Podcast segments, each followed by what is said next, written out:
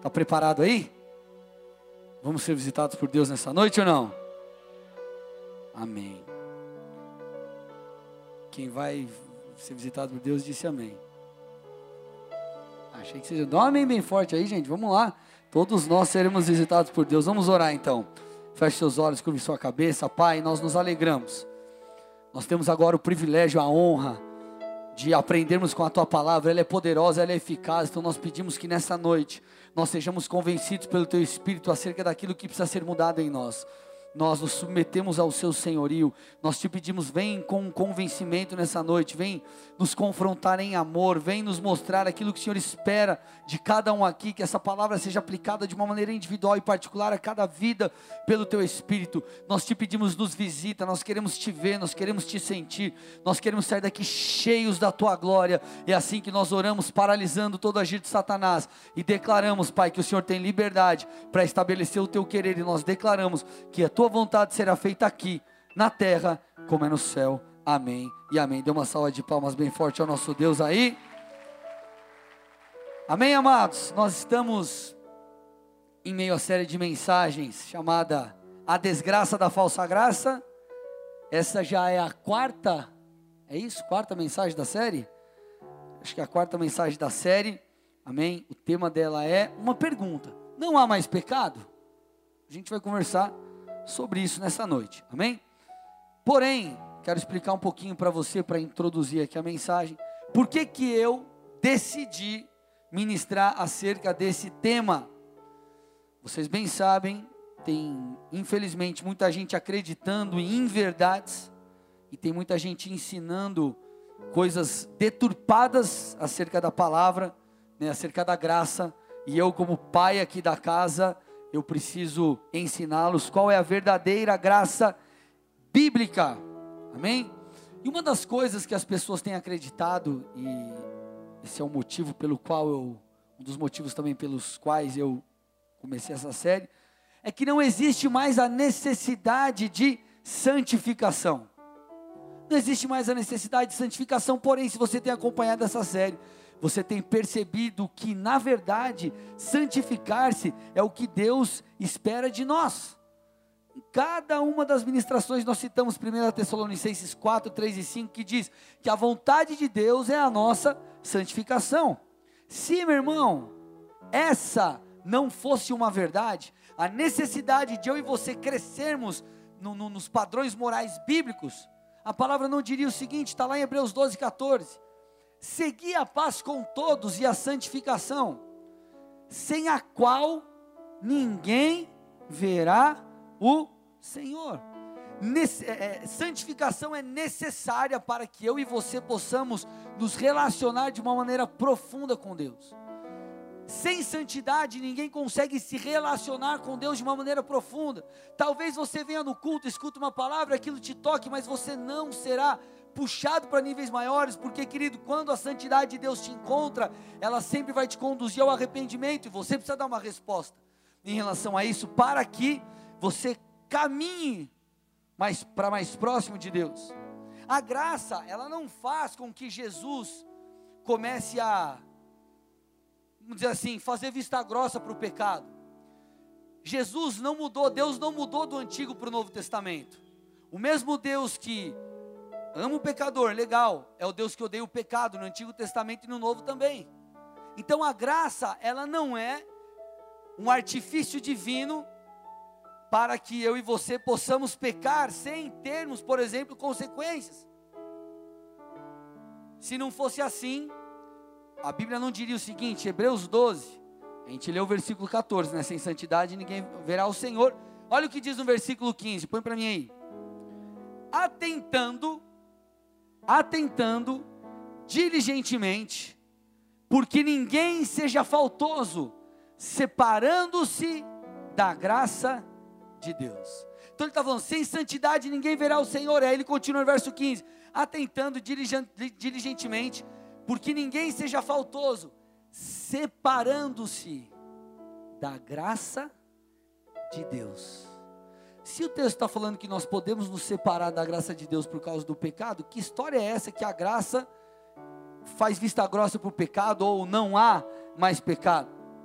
O texto diz para eu e você ficarmos alertas. Agora, a graça genuína e verdadeira, como que ela funciona?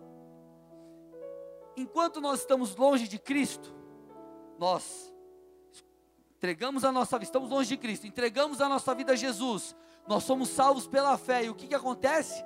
A graça de Deus cobre os nossos pecados. Pode tirar o texto, Bruno. Cobre os nossos pecados. Porém, a partir do momento que eu estou já em Cristo, já entreguei minha vida a Jesus, a graça já cobriu os meus pecados, ela agora tem uma outra função. A função dela é me capacitar para vencer o pecado, para não mais pecar, para que eu seja transformado, pois a vontade de Deus é a nossa santificação. A graça, ela não vem simplesmente, cobre os meus pecados aqui quando eu não estou em Jesus, e a partir do momento que eu entrego a minha vida a Cristo, ela vai me fazendo viver uma vida que não tem problema de eu pecar. Eu peco e está tudo certo, está tudo bem. Você vai vivendo, está tudo certo, está tudo bem. Jesus está fingindo que não está vendo nada e sua vida está tudo certo e continua assim que está tudo bem, porque a graça te permite fazer o que você quiser. Olha para o mundo do seu lado e faz.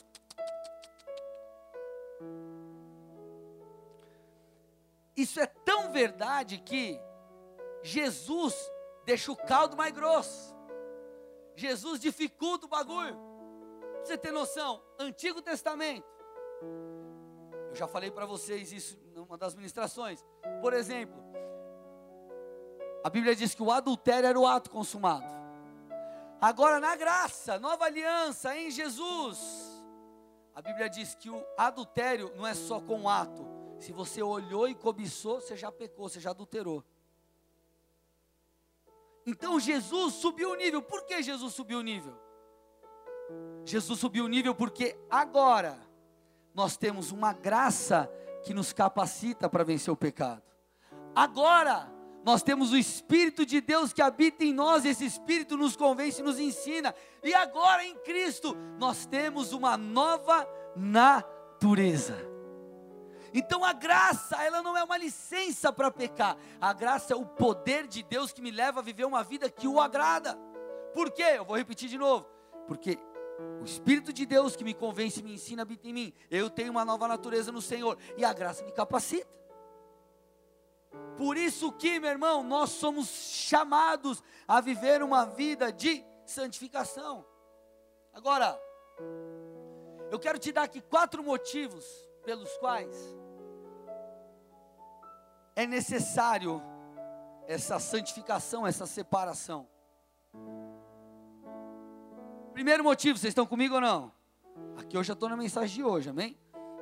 Sem santidade ninguém verá a Deus. Já citei esse texto, mas vou reforçar. Sem santidade ninguém verá ao Senhor.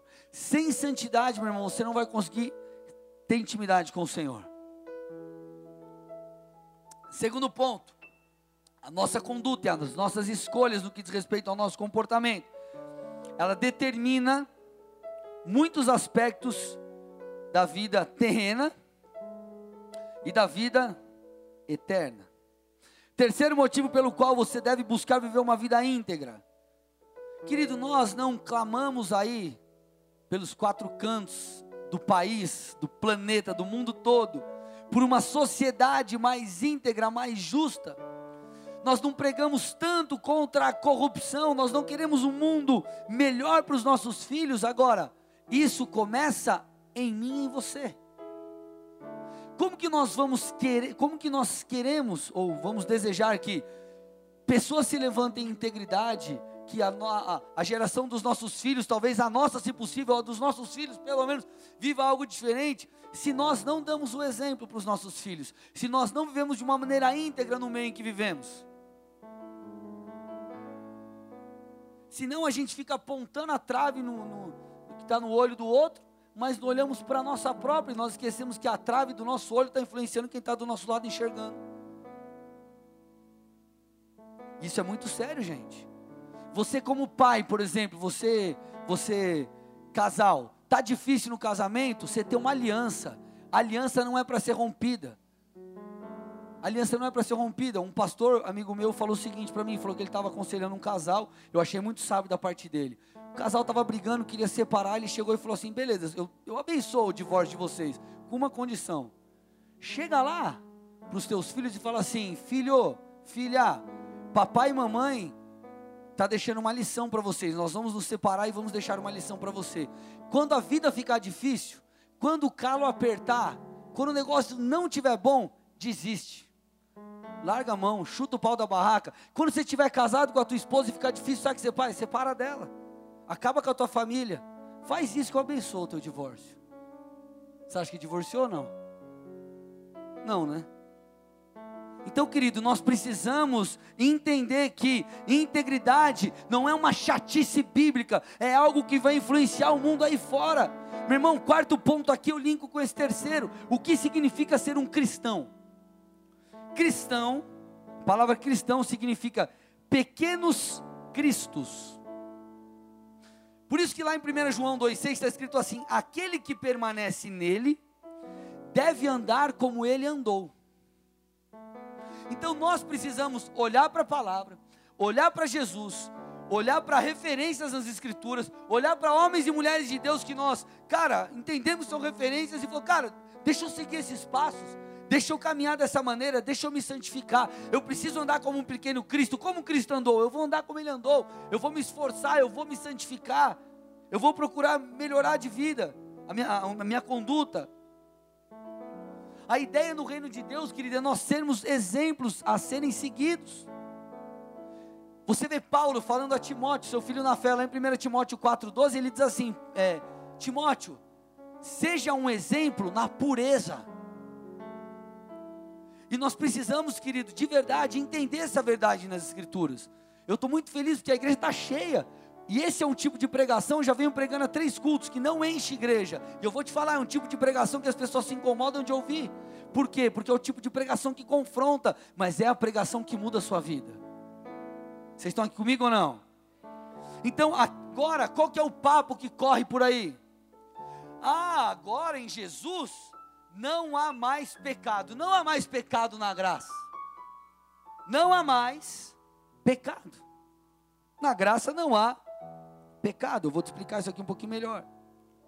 Essa teologia liberal, essa teologia liberal, ela diz que não há nada que alguém possa fazer que venha impedir a sua salvação.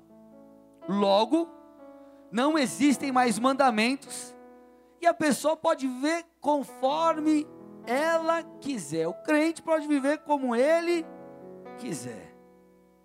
E eu quero aqui desconstruir com vocês alguns argumentos que são usados, na verdade, dois argumentos que são usados acerca dessas coisas, acerca dessa falsa graça. O primeiro é: a salvação, pastor, é um dom gratuito de Deus. Essa é uma verdade, mas a gente vai avaliar aqui, tá? Dom gratuito de Deus. Segunda coisa, é o que eu falei agora há pouco: não há mais pecado na graça. Eu creio que a resposta para essas duas perguntas estão aqui naquilo que eu vou dizer agora. E por isso eu, eu preciso que você preste muita atenção. Nós vamos entrar em alguns pontos teológicos, algumas coisas conceituais, mas por favor, fica conectado comigo aqui para você entender. Amém? Glória a Deus, estão aqui comigo? Salvação é dom gratuito. Glória a Deus, é isso mesmo. Nós não podemos salvar a nós mesmos. Você não pode salvar sua própria vida. Eu não, eu não posso salvar minha própria vida. A salvação ela não é por obras, porém a salvação não anula a santificação. Presta atenção aqui em mim. A salvação não anula a santificação. Eu creio que o equívoco dessa galera é acreditar que existe apenas um tipo de santificação. Presta atenção aqui em mim. Um tipo de santificação. E porque eles acreditam apenas em um tipo de santificação, eles usam essa graça como um elemento para fazer vista grossa para toda uma vida de pecado. Porque eles acreditam apenas em uma santificação, eu vou falar daqui a pouquinho sobre isso. Eles anulam a necessidade do morrer para nós mesmos todos os dias. Eles anulam a necessidade do diminuir para que Cristo cresça. Quando nós olhamos para a palavra, nós vemos, e, e, e, toda essa série de pregações, eu quero te indicar um livro, porque ela é baseada, muitas das coisas que eu falo aqui estão nesse livro. é, do pastor Luciano Subirá, O Impacto da Santidade. Leia esse livro, vai mudar a sua vida. É um dos melhores livros que eu li em toda a minha vida. E ele fala sobre três níveis de santificação. Então é mais ou menos o seguinte, gente, vamos lá. Nós fomos salvos, mas nós estamos sendo salvos. Eu estou assassinando o português um pouquinho aqui, mas para você entender, tá? E nós seremos salvos. Então nós fomos salvos, estamos sendo salvos e seremos salvos. Você vai entender. Calma, não vai dar tilt aí na sua cabeça. Amém? Ele fala muito sobre isso no livro. A administração, a mosca e o perfume, que foi acho que domingo passado, ou quinta, sei lá, um desses dias eu falei sobre isso. O que você precisa entender aqui? O que, que significa? Fui salvo, estou sendo salvo e serei salvo. A santificação, ela é, ou a salvação, ela é progressiva. A santificação, ela é progressiva. Você foi salvo pela fé. A graça cobriu os seus pecados. Mas agora a Bíblia está falando que a vontade de Deus é a nossa santificação. Então nós somos constantemente lavados pela palavra, nós mudamos o nosso comportamento, até que na volta de Cristo nós seremos plenamente salvos aqui. Esquece esse ponto, senão vai confundir a tua cabeça. O que eu quero que você entenda é que a santificação ela é progressiva. Eu quero ler um texto aqui, presta muita atenção que você vai começar a entender melhor essa ideia. João 13, capítulo 10. João capítulo 13, versículo 10, desculpa. João capítulo 13, versículo 10. Declarou-lhe Jesus: Quem já se banhou não necessita de lavar senão os pés. Vou repetir o texto, parteado o texto. Quem já se banhou não necessita de lavar senão os pés. E o texto continua: quanto ao mais está todo limpo. Vamos lá. Esse texto, gente, ele não explica apenas o motivo pelo qual se lavava os pés de alguém naquela época, mas ele também faz um paralelo aqui com questões espirituais. Como que acontecia lá atrás, naquele tempo? Ao saírem, ao saírem de casa para visitar alguém, eles já saíam arrumado, banho tomado, vamos dizer assim. Porém, como a maioria dos caminhos, eles não eram pavimentados, os pés ficavam sujos por causa da poeira. Então, quando o visitante chegava naquela casa, o Vinícius, por exemplo, chegou na minha casa, qual era o hábito? De eu lavar os pés dele. Então ele chegou de banho tomado, lavado, cheirosinho. Passou até um avanço no sovaco para ficar cheiroso. Chegou, mas por causa do caminho que não era pavimentado, ele chegou com os pés sujos de poeira. Então eu o recebia e lavava os seus pés. Qual que é o paralelo com, a, com as verdades espirituais? Qual que é a questão espiritual aqui? Quando nós falamos que alguém já se lavou, já se banhou, nós falamos dessa santificação inicial aqui, ó. Eu criei em Jesus, eu fui salvo pela graça, e a graça cobriu os meus pecados, ponto. É a santificação inicial. Repete comigo, santificação inicial. Repete comigo, primeiro passo. Repete comigo, ainda tem mais. O que é o tem mais? É a continuação do processo. Não é porque você veio de banho tomado que você não precisa lavar os seus pés durante o caminho. Vocês estão aqui ou não? O banho não impede as pessoas de se sujarem durante o caminho. Elas precisam constantemente serem limpas. Ela chegou na casa do cara, veio de banho tomado, chegou na casa do cara, lava o pé, vou para outra casa, lava o pé, lava o pé, lava o pé. O tomar banho, a santificação inicial, o ser salvo pela graça, não é, impede, ou melhor, te leva, precisa te levar a continuar essa santificação. Vocês estão aqui comigo ou não? A santificação, gente, ela é progressiva. Então, quando você foi lá, entregou sua vida a Jesus, reconheceu o Senhor, como seu Salvador, seu Senhor e Salvador. O pecado foi removido e nós nos tornamos nova criatura. Você nasceu de novo. Agora, isso não é tudo. Depois que você fez isso, eu e você entramos num processo de santificação. E é aqui que a galera erra, os caras falam que não, é, não, não tem essa necessidade. Você pode viver a vida absolutamente, porque aquela graça, ela continua cobrindo todos os seus pecados, que você vive deliberadamente assim. Eu vou pecar, vou viver a vida que eu quero, e não há pecado não, eu só continuo, vivo do meu jeito, está tudo certo. O Deus que antes era um Deus santo que odiava o pecado, é o Deus que não, agora ele mudou de natureza. Agora ele para ele não dá nada pecar. Então, querido, na verdade é um aperfeiçoamento. Você foi salvo aqui, uma santificação inicial aconteceu. E agora você aperfeiçoa a sua santificação. Você vai mudando o seu comportamento. Você não fala mais palavrão, você não mente mais, você não adultera mais, você quebra o teu orgulho e você vai mudando de vida, você vai mudando de vida, você não usa mais a droga, você não bebe e vai acontecendo, acontecendo, acontecendo e você vai santificando a sua vida. O Luciano Subirá ele chama isso de a santificação dos santificados. Ou seja, você foi santificado inicialmente, mas agora você continua a se santificar. Gente, está fazendo sentido? De verdade? Então vamos continuar junto aqui. E outra, vamos lá, gente. Que abobrinha é essa de que não dá nada a pecar? Eu acho que os, eu, acho que os caras não leem a Bíblia direito. Olha o que diz Efésios 5, 27. Olha, olha isso. Jesus um dia voltará, amém? Ele virá nos buscar como sua igreja. Agora, que igreja ele vai buscar? Uma igreja que entende que agora a graça, ela faz vista grossa para o pecado, e eu peco, peco, peco, peco, e eu sou um mau exemplo à sociedade. Que crente é esse que não anda como um pequeno Cristo? Aí eu vou chegar lá no alguma situação lá, eu sou uma pessoa de influência, vou falar, ó, seguinte, ó, eu sou cristão, mas eu roubo. Eu sou cristão, mas eu faço um monte de coisa errada em nome da graça, não dá nada. Você vai olhar para mim e falar, cara, você é um mau caráter. Você é um sem vergonha. Sim ou não? Então, que abobrinha é essa que o pessoal fala? Eu fico nervoso com essas coisas, mas vamos lá. Ficar nervoso já foi na outra pregação, agora eu estou mais calmo. Olha lá. Jesus vem buscar aqui igreja, cadê? Como igreja gloriosa, sem mancha, ruga ou qualquer outro defeito, mas santa e sem culpa. Existe um versículo que resume bem essa questão da santificação progressiva. Olha o que diz João 8,11. Uma partezinha pequenininha ali do, de João 8,11. Põe para mim aí.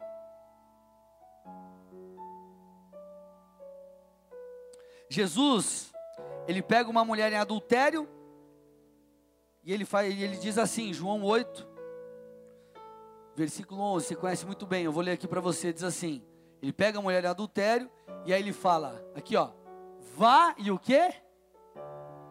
Não peques mais. Vai o que? Quem diz isso? Jesus, não é o Jesus da graça? É. Então que história é essa? Santificação inicial, vá e continue pecando.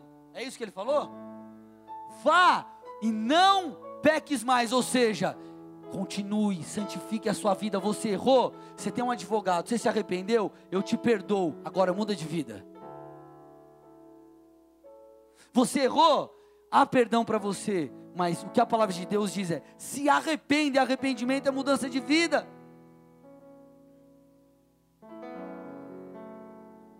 O perdão de pecados inicial aqui, ó, não suprimiu a santificação posterior.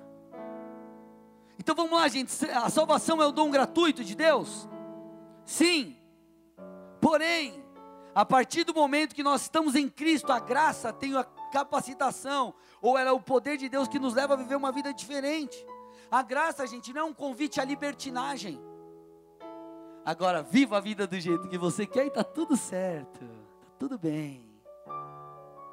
Trai a sua esposa, e você brigue com a sua família e xinga todo mundo, e bate em todo mundo, e rouba um dinheiro na empresa, e faz isso, tá tudo bem, Jesus vai te abençoar, e você está plantando um monte de coisa ruim, mas você vai colher só coisa boa, porque a graça de Deus agora, ela resolve todos os seus problemas. Gente, é ridículo isso, é ridículo. As pessoas se esquecem do princípio de plantio e colheita. Isso é básico. Isso é básico. Você tem uma pessoa que trabalha para você, ela te roubou. Aí vamos supor que você deu mais uma oportunidade, te roubou de novo. O que, que você vai fazer? Você vai continuar com ela? Não, mas. Mas aí, você não, você não ama? Você não gosta daquela pessoa? Você não. Cadê a graça de Deus na sua vida? Vocês estão aqui, gente? Estou dando um exemplo bobo aqui ou do dia a dia, só para você entender que plantio e colheita existem. Então não faz sentido dizer que não há mais pecado, e o texto que usam para fundamentar isso é João 1, 29. João 1, 29. Põe para mim na tela. Olha lá. No dia seguinte, viu João a Jesus que vinha para ele e disse: Eis o Cordeiro de Deus que tira o pecado do mundo. Querido, como não existe pecado, se nós acabamos de ver que a santificação é progressiva, como nós não podemos pecar se a santificação é progressiva? A graça de Deus, ela não coloca em você uma proteção onde o pecado vem e ele escorre, não te pega e não entra na sua vida. Não uma lona que você põe aqui, vem tipo a chuva e ela escorre. Nós precisamos cuidar do nosso coração, das nossas atitudes. Olha o que diz Hebreus 10, 29. Imaginem quão maior será o castigo para quem insultou o Filho de Deus. Cadê? Hebreus 10, 29. Imaginem quão maior será o castigo para quem insultou o Filho de Deus, tratou como comum e profano o sangue da aliança que o santificou e menosprezou o Espírito Santo que concede graça. O sangue vertido na cruz que te salvou aqui pode ser profanado. Como? Vivendo uma vida deliberadamente, vivendo uma vida. E aí eu peco, estou nem aí, não estou preocupado. É diferente de você estar tá caminhando Opa, eu pequei, eu errei o alvo. Jesus, me perdoa, deixa eu voltar, me ajuda. E você está lá caminhando, tentando mudar de vida. A graça de Deus está te auxiliando, e você está ajustando, e você está indo. Agora, você vive uma vida deliberadamente pecaminosa. O texto está falando que o sangue da aliança, da nova aliança, da graça, pode ser profanado. Então, se o sangue pode ser profanado, como assim o homem não pode mais pecar? Como assim não há mais pecado?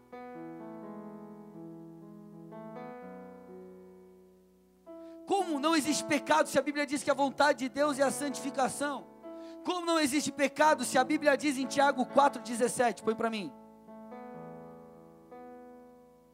Tiago 4,17. Pensem nisso, pois quem sabe que deve fazer o bem e não o faz, comete o quê? Comete o quê? A gente está no Antigo ou no Novo Testamento? Hã, gente? Novo Testamento. Graça. Olha lá. Comete pecado. Querido, como não existe pecado se 1 João 3,8, põe para mim aí. 1 João 3,8 diz assim: Aquele que pratica o pecado procede do ai. Procede do diabo. A graça me salvou. Posso ver a vida do jeito que eu quero. E eu peco. Eu sou de Deus. É a graça. Aqui, ó. Eu sou de Deus.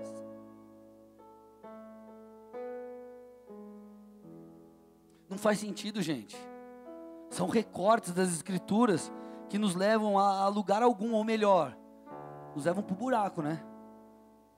Como não existe pecado, se 1 João 1, 8 a 10 diz assim, olha lá, 1 João 1, 8 a 10, se dissermos que não temos pecado nenhum, a nós mesmos nos enganamos, e a verdade não está em nós. Se confessarmos os nossos pecados, olha lá, Ele é fiel e justo para nos perdoar e nos purificar de toda injustiça. Agora, se dissermos que não temos cometido pecado, fazemos-lo mentiroso e a Sua palavra não está em nós. Qual é o resultado, ou melhor, como nós devemos proceder diante de todas essas coisas? Nós devemos nos arrepender.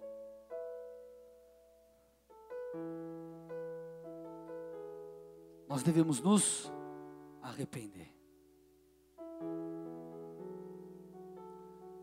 O que muda a nossa vida, gente, é ouvir a verdade, porque a verdade liberta. E seria irresponsabilidade da minha parte pegar um evangelho que não te leva à santificação, sabe por quê? Sem santificação você não vai ver a Deus. Sem um alinhamento da sua vida com a palavra, você vai deixar de colher o que Deus tem. Jesus, eu sempre digo isso, ele não é um pé de coelho para te dar sorte. Ele não é a nota de um dólar na sua carteira que você acha que vai trazer prosperidade ou qualquer outra coisa parecida. Jesus não é o trevo de quatro folhas, cinquenta folhas, sei lá. Ele é Deus, Ele é Senhor, Ele é o Cúrios.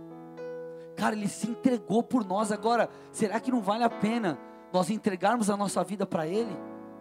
Será que não vale a pena, mesmo durante o dia mal, você levantar sua cabeça e falar: Jesus, me ajuda, eu vou permanecer, eu não vou desistir? Eu não vou desistir do meu casamento, eu não vou desistir de fazer o que tem que ser feito. Deus, eu não vou cair diante da tentação, mas eu vou resistir. Querido, nós precisamos nos arrepender, sabe do que? De querer viver uma vida do nosso jeito. De querer viver a vida do nosso jeito. Tem uma ministração da geração Não Me Toque, uma, acho que foi a penúltima série que eu ministrei chamada egolatria. Escuta lá. Eu falo sobre isso. Egolatria, a doutrina do eu, tudo é para mim, para mim, para mim, para mim, para mim, do meu jeito, do meu jeito, do meu jeito, do meu jeito. E o nosso jeito, se não estiver alinhado com a palavra de Deus, é o jeito errado, é o jeito que vai nos levar para o buraco. Amados, nós não podemos viver a vida do nosso jeito, essa não é uma vida, querido, plena. Ai, mas eu quero ser feliz. E quem te disse que viver a vida do teu jeito vai te levar a ser feliz? Se a Bíblia diz que o pecado nos traz dor. Agora, em Cristo, o choro dura uma noite, a alegria vem pela manhã. Ele é o príncipe da paz, ele habita em você. Ele te dá sabedoria, ele te respalda. Então, que alegria é essa longe de Deus? Não existe. Nós precisamos nos arrepender, igreja. Eu estou passando da metade da mensagem de viver a nossa vontade, a vida do nosso jeito. Olha o que diz Tiago 1, 14 e 15. Aqui a gente começa a funilar um pouquinho mais.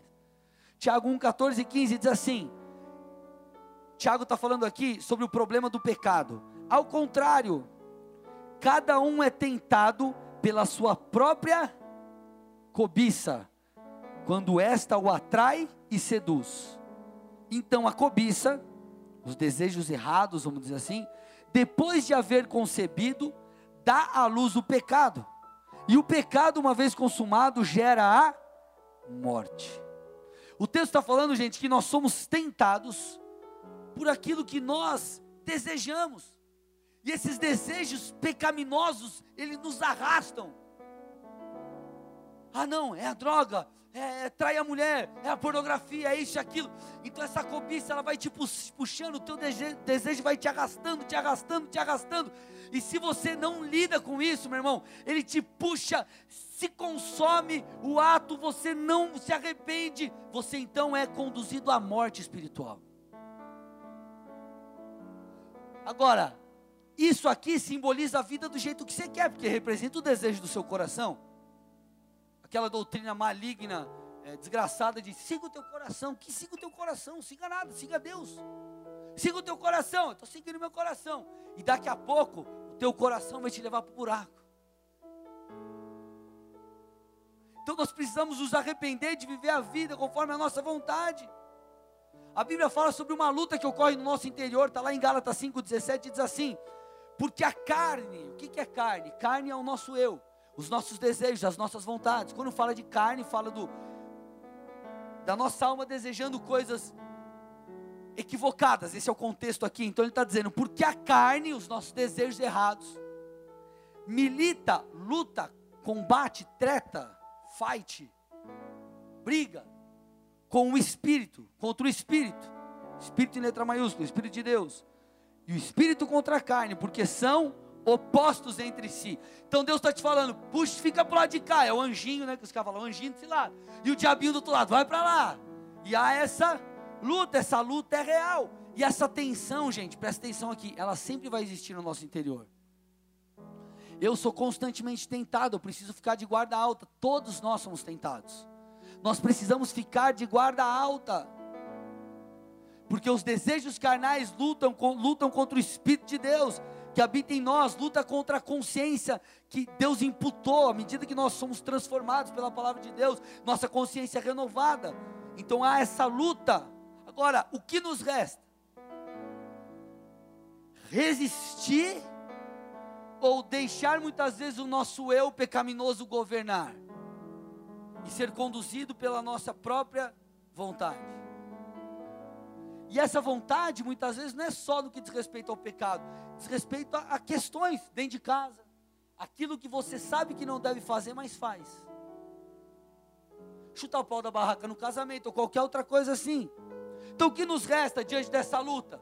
Se Deus quer que eu fique firme, mas o meu coração quer pecar, o que, que eu faço? Eu me entrego para o pecado? Olha para o irmão do seu lado e fala, não. Olha para o irmão do outro lado e fala, não. Olha para o irmão, outro irmão e fala, você também não. Agora a coisa fica legal.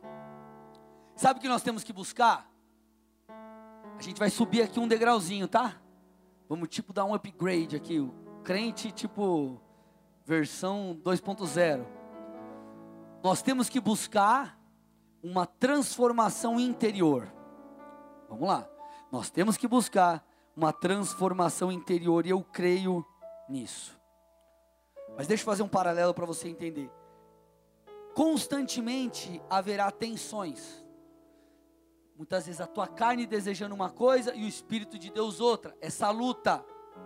Porém, à medida que nós somos transformados, nós podemos ser transformados dessa maneira, nós passamos a não mais desejar aquilo que é pecado. O pecado começa a perder o brilho para nós.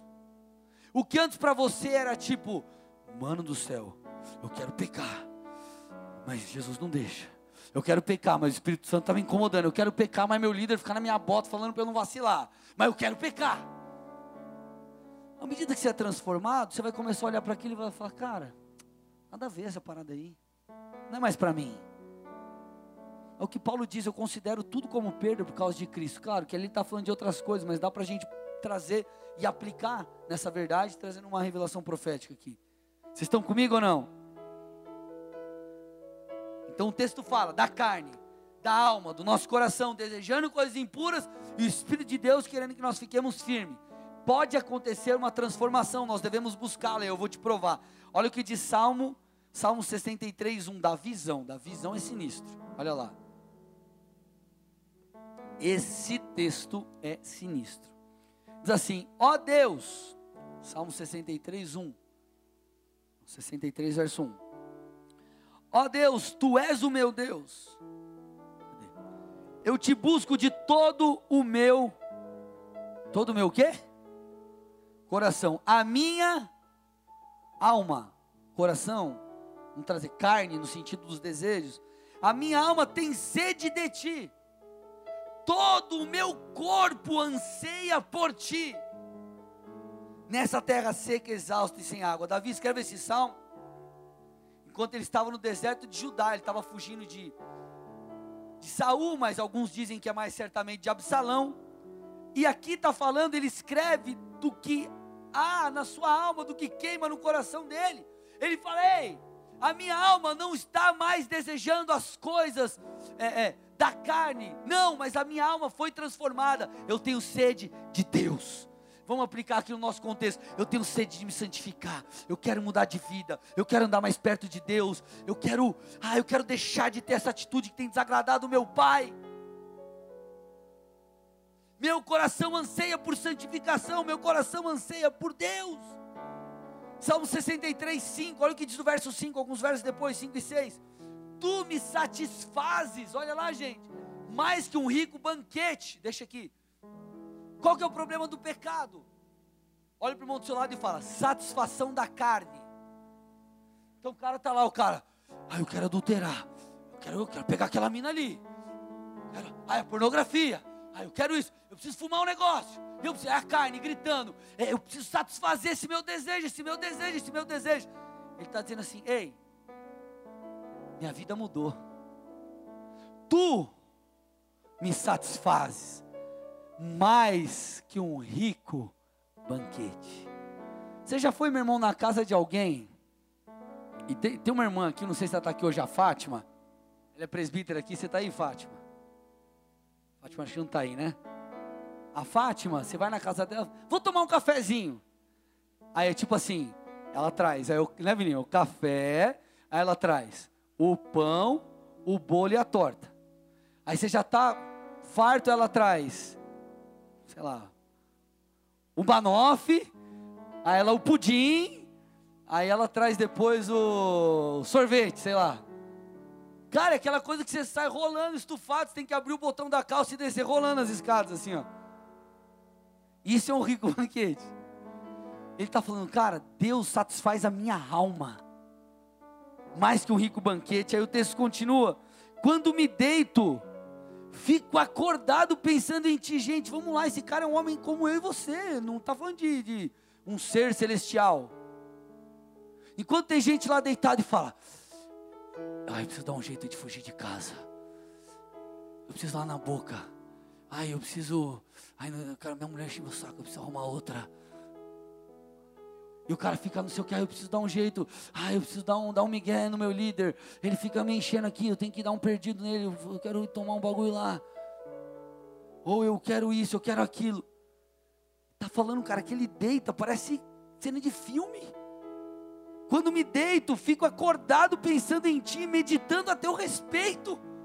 Ei Deus, o Senhor é maravilhoso, Ele anseia por Deus.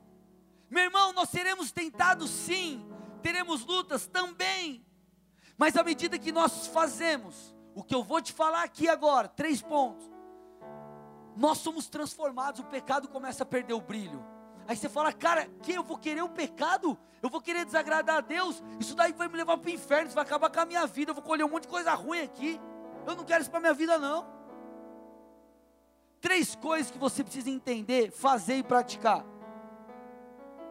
para que aconteça essa transformação no seu interior. Porque a gente não está falando, meu irmão, de um processo, claro que existirá, existirão renúncias. Mas não é aquela coisa de você falar assim, meu Deus, que difícil seguir a Jesus. Ah, meu Pai, a minha carne. Ah, Jesus, me leva logo, me mata porque eu não estou aguentando. Meu irmão, você não, não é o evangelho da sofrência. Existe o preço a ser pago, sim. Existe sim o preço a ser pago mas é algo natural, ele muda o seu interior, você começa a desejar as coisas de Deus. Primeira coisa que você precisa entender de um tripé aqui. Primeiro ponto, que vai mudar a sua vida e mudar o teu interior, arrebentar com o pecado. Olha para o irmão do seu lado e fala: leitura da palavra. Não feche o seu coração, tá? Porque, ah, o pastor vai falar que tem que ler a Bíblia. Presta atenção no texto. Efésios 5, 20, Efésios 5, 25 a 27. Olha o que Paulo diz: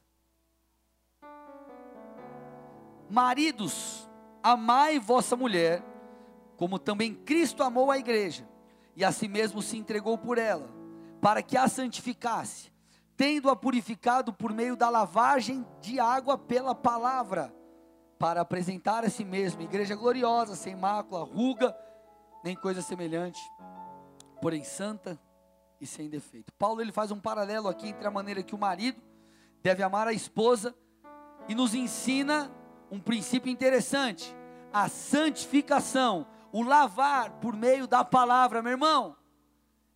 Quando você tem o hábito de ler a Bíblia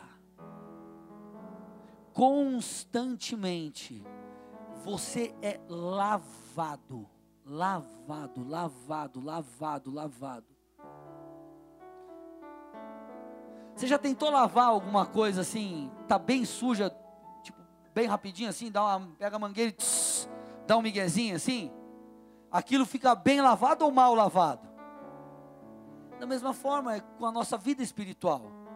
Aí você, ah, vem num cultinho aqui, aí outro cultinho no outro mês, e aí você lê a Bíblia um dia, não lê outro dia, e você não adianta. Você tem que ler a palavra constantemente. À medida que você lê a palavra, você é lavado. A palavra penetra em você, ela arrebenta com você. O Espírito de Deus te convence por meio das Escrituras. Ela remove a sujeira, os valores deturpados, desejos pecaminosos.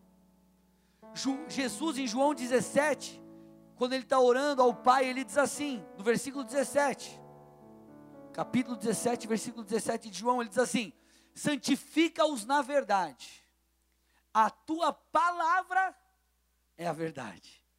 Então ele diz: Pai, santifica-os, santifica-os na verdade, a tua palavra é a verdade. Agora, gente, como seremos mudados se não lermos a palavra de Deus? Colossenses 3,16 diz assim: habite ricamente em vós a palavra de Cristo. Habite quanto? Ricamente em vós a palavra de Cristo. Querido, não tem segredo. Talvez você está falando assim, nossa, eu já tentei fazer tanta coisa para me santificar, eu já conversei com tanta gente, glória a Deus, você tem que buscar ajuda. Mas será que você tem, querido, lido a palavra de Deus? É o fundamento, é o que te transforma, é o que te confronta, é o que te constrange, é o que te muda, é o que te encoraja, é o que te traz renovo. Comece a ler a palavra constantemente. Eu passei um vídeo na quinta-feira mostrando que se você ler a palavra quatro vezes, você tem um vídeo aí? Ah, não deixa, vou ter que tirar o público, deixa quieto. Depois, depois a galera, depois se o pessoal da comunicação da igreja puder colocar no Facebook o vídeo o link, alguma coisa. Dá para fazer isso depois, galera, por favor? Uma referência, eu sei que tem no YouTube, depois a gente conversa. Pode ser aí, alguém aí? Comunicação? Ninguém está aí da comunicação, meu Deus. Ah, pode ser? Legal. Quando você lê constantemente a palavra, aquilo te transforma, mas pastor, eu não tenho tempo. Quero te fazer uma pergunta. Posso fazer? Quantos episódios você assistiu no Netflix essa semana? Quantas horas você já abriu o aplicativo do seu, seu celular e viu quantas horas você já ficou nele durante o dia? Essa semana? Então, gente, por favor, falar que não tem tempo para Deus é. Cara, é tipo assim. Inventa outra desculpa. Que essa não cola. Vocês estão aqui ou não? Olha para o irmão do seu lado e fala assim: não é falta de tempo, é falta de prioridade. Fala para ele com carinho, com muito carinho.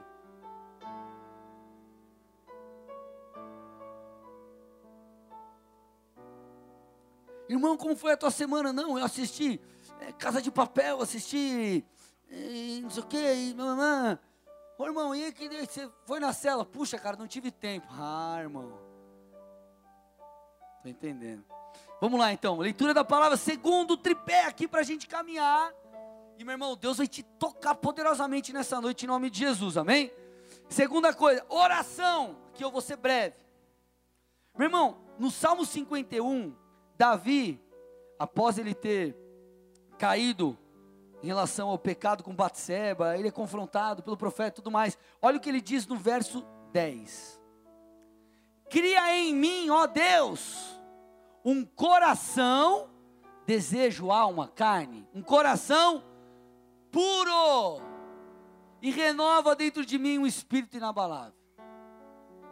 Pastor, eu não consigo me santificar. Você já chegou diante de Deus com toda a sinceridade do mundo e falou: Deus, eu estou mal, eu estou zoado, eu não consigo vencer o pecado.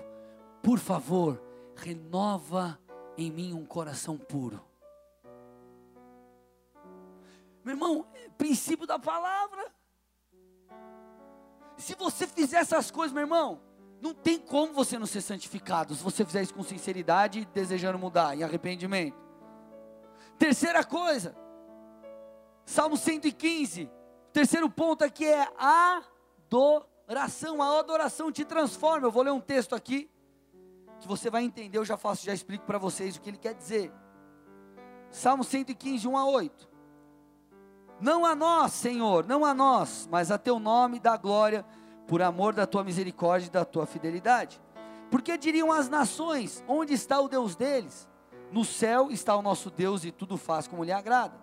Prata e ouro, olha o que diz agora, presta atenção: prata e ouro são os ídolos deles, obra das mãos de homens. Tem boca e não falam, tem olhos e não veem, tem ouvidos e não ouvem, tem nariz e não cheiram. Suas mãos não apalpam, seus pés não andam, som nenhum lhe sai da garganta. Aqui ele está dizendo, deixa o texto aí, aqui ele está dizendo sobre a adoração a ídolos. Vamos trazer aqui para um contexto de, de, de, de adoração, enfim. E aí ele fala assim: tornem-se semelhantes a eles os que os fazem e quantos neles confiam. A idolatria, além de ser o pecado, um pecado, ela te torna parecido com quem você está adorando, mas isso não vale só para o lado ruim, isso vale também para o lado bom. À medida que nós adoramos a Deus, à medida que, à medida que nós o contemplamos, eu vou, eu vou falar sobre isso daqui a pouquinho, nós então nos tornamos parecidos com Jesus. À medida que nós contemplamos ao Senhor, o adoramos, nós somos moldados pelo Espírito Santo, nós somos é, confrontados e constrangidos pelo amor e pela santidade de Deus. Agora, qual que é o fator que determina êxito em cada um desses pontos? Quando que a palavra vai te lavar, a oração sincera para com Deus vai te ajudar e a adoração vai te transformar em alguém parecido com Jesus quando você entender que em todas essas coisas você precisa contemplar a Deus. Contemplar a Deus. Eu estou no final da palavra, eu quero usar isso aqui para fechar e a gente finalizar aqui. 2 Coríntios, põe para mim aí, 3,18. Falei sobre isso um pouquinho na quinta, mas eu quero reforçar hoje. Olha lá, ele está dizendo assim, ó. E todos nós que com a face descoberta contemplamos a glória do Senhor, segundo a sua imagem, estamos sendo transformados com glória cada vez maior, a qual vem do Senhor, que é o Espírito. O texto diz que nós somos transformados segundo a imagem do Senhor. O que isso significa? Quando você vai estudar o original da palavra imagem, ele fala sobre semelhança moral fala sobre comportamento. Então ele está dizendo, à medida que você contempla a Deus, você se torna moralmente parecido com, com Ele. Você começa a andar em santidade, a santificação faz sentido, você começa a mudar de vida, você se torna parecido com Ele. Agora, não tem como você se tornar a imagem, ser transformado a imagem, sem você contemplar. O que é contemplar? Se você for no dicionário, dicionário português mesmo, né? Original da Bíblia, dicionário português. Contemplar é olhar para algo por muito tempo e com atenção. Olhar para algo por muito tempo e com atenção. Meus irmãos, os discípulos foram pessoas transformadas por Jesus, sim ou não? Cara, eles viraram o mundo de ponta cabeça foram tremendamente usados pelo Senhor. Agora, em três anos e meio do ministério de Jesus, sabe quanto, sabe quanto tempo, mais ou menos, estima-se que ele passou com o Senhor?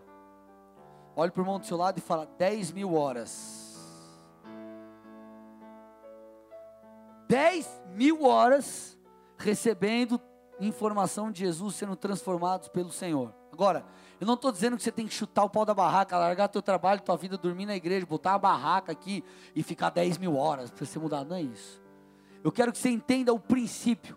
Não tem como nós sermos transformados se nós não investirmos tempo nisso. Não tem como ser transformados você pegar a palavra e falar assim: eu vou ler isso aqui como um, sei lá, um negócio chato que eu preciso cumprir uma ordem. Eu vou orar porque, ai, se eu não orar, né? Tem que orar. Ah, eu vou adorar porque eu estou no culto, né? Adorarei, adorarei. Ai, que saco essa música. Não vai mudar você agora quando você pega a Bíblia e você fala, ah, Espírito Santo, você vai falar comigo hoje. Eu vou descobrir alguma coisa aqui que eu não sei.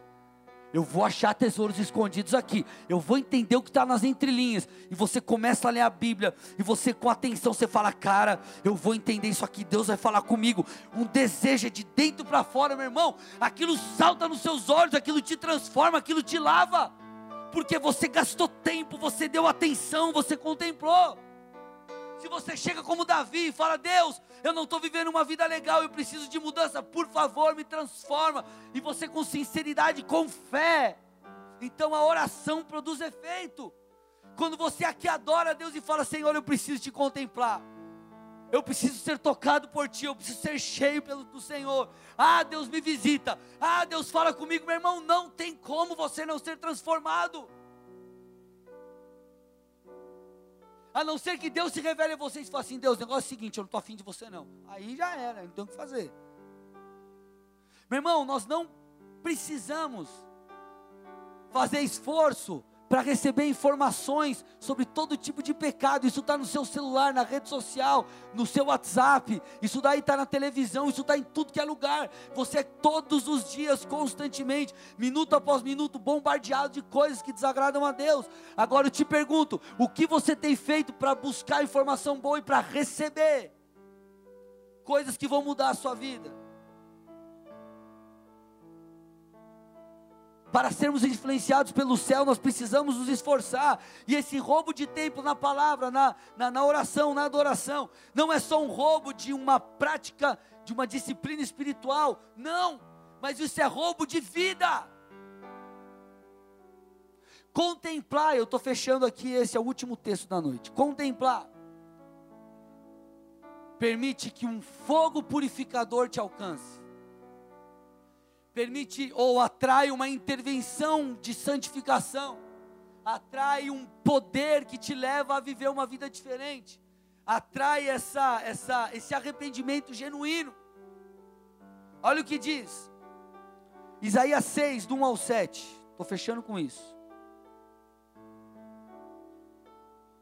No ano da morte do rei Uzias, o profeta Isaías está falando aqui: Eu vi o Senhor assentado sobre um alto e sublime trono, e as abas de suas vestes enchiam o templo. Serafins estavam por cima dele, cada um tinha seis asas, com duas cobria o rosto, com duas cobria os seus pés, e com duas voavam. E clamavam um para os outros, dizendo: Santo, Santo, Santo é o Senhor dos exércitos, toda a terra está cheia da sua glória. As bases do limiar se moveram à voz do que clamava, e a casa se encheu de fumaça. Então eu disse: então vamos ver aqui, ó ele viu Deus, ele contemplou Deus, e você contempla como? Na adoração, na oração, na leitura da palavra. Ele contemplou a santidade de Deus, ele viu o Senhor. Aí olha o que o texto diz. Então disse eu, aí, então disse eu, ai de mim, estou perdido, porque sou homem de lábios impuros Habito no meio de um povo de impuros lábios, e os meus olhos viram o Rei, o Senhor dos exércitos. Pausa aí. Então ele viu Deus. Quando ele vê o Senhor, ele é constrangido e ele reconhece o seu pecado. Ele fala: Deus, eu sou um homem de lábios impuros, eu tenho pecado, Deus. E ele se humilha e ele reconhece. Ele ora, ele contempla e ele ora, e ele se humilha, ele reconhece o seu pecado. Aí o texto diz: Então, um dos serafins voou para mim, trazendo na mão uma brasa viva que tirara do altar com uma tenaz. Com a brasa tocou na minha boca e disse: Eis que ela tocou os teus lábios, a tua iniquidade foi tirada e perdoado o seu pecado. Meu irmão, esse homem não foi só perdoado, mas ele foi santificado. Por quê? Porque ele contemplou, igreja. Nós precisamos contemplar ao Senhor nós precisamos contemplar, nós precisamos investir tempo na presença de Deus, dar a Ele a devida atenção, se entregar, porque isso vai mudar a sua vida, você não vai ser mais o mesmo. Meu irmão, se eu estou longe da presença de Deus, no sentido de não estar tá buscando constantemente, eu fico mais irritado, eu não consigo ser um marido bom. Agora, quando você está na presença de Deus, você está sendo transformado, querido, é, ou contemplando, você é transformado você fica, você consegue é, lidar melhor com as suas emoções, você não cede diante de situações, por quê? Porque você está cheio, porque você está contemplando. Agora, igreja, vamos lá, que abobrinha é essa de falsa graça, que não dá nada a pecar, Deus está nos chamando à santificação. Eu estou ensinando vocês nesses cultos que, cara, não é um bicho de sete cabeças, não é algo impossível, não é algo difícil, você precisa só se entregar. Você precisa deixar Deus ser Deus. Você precisa contemplá-lo, porque o processo é natural. Ele se revela, ele te constrange. E quando ele te constrange, você fala: Deus, eu estou perdido. Então ele fala: Filho, eu virei com fogo purificador sobre você. Eu vou te ajudar. Eu sou o teu santificador. Dê uma salva de palmas a Jesus.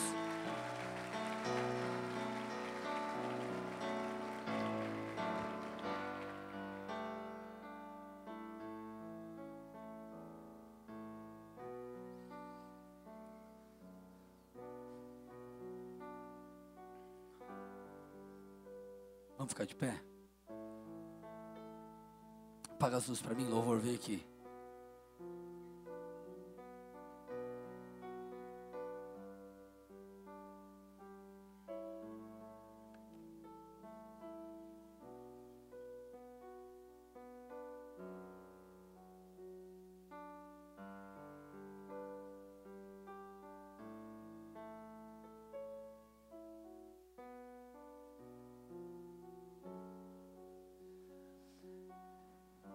Meu irmão, antes de nós adorarmos a Deus, porque o Senhor vai nos visitar nessa noite. O Senhor está te chamando para contemplá-lo hoje. E eu quero te dizer que se você fizer como eu falei aqui, não como, ai, vou ficar o que o pastor está falando. Não, mas cara, eu vou, eu vou me entregar. Você vai sair daqui diferente. Eu creio nisso. Mas antes disso,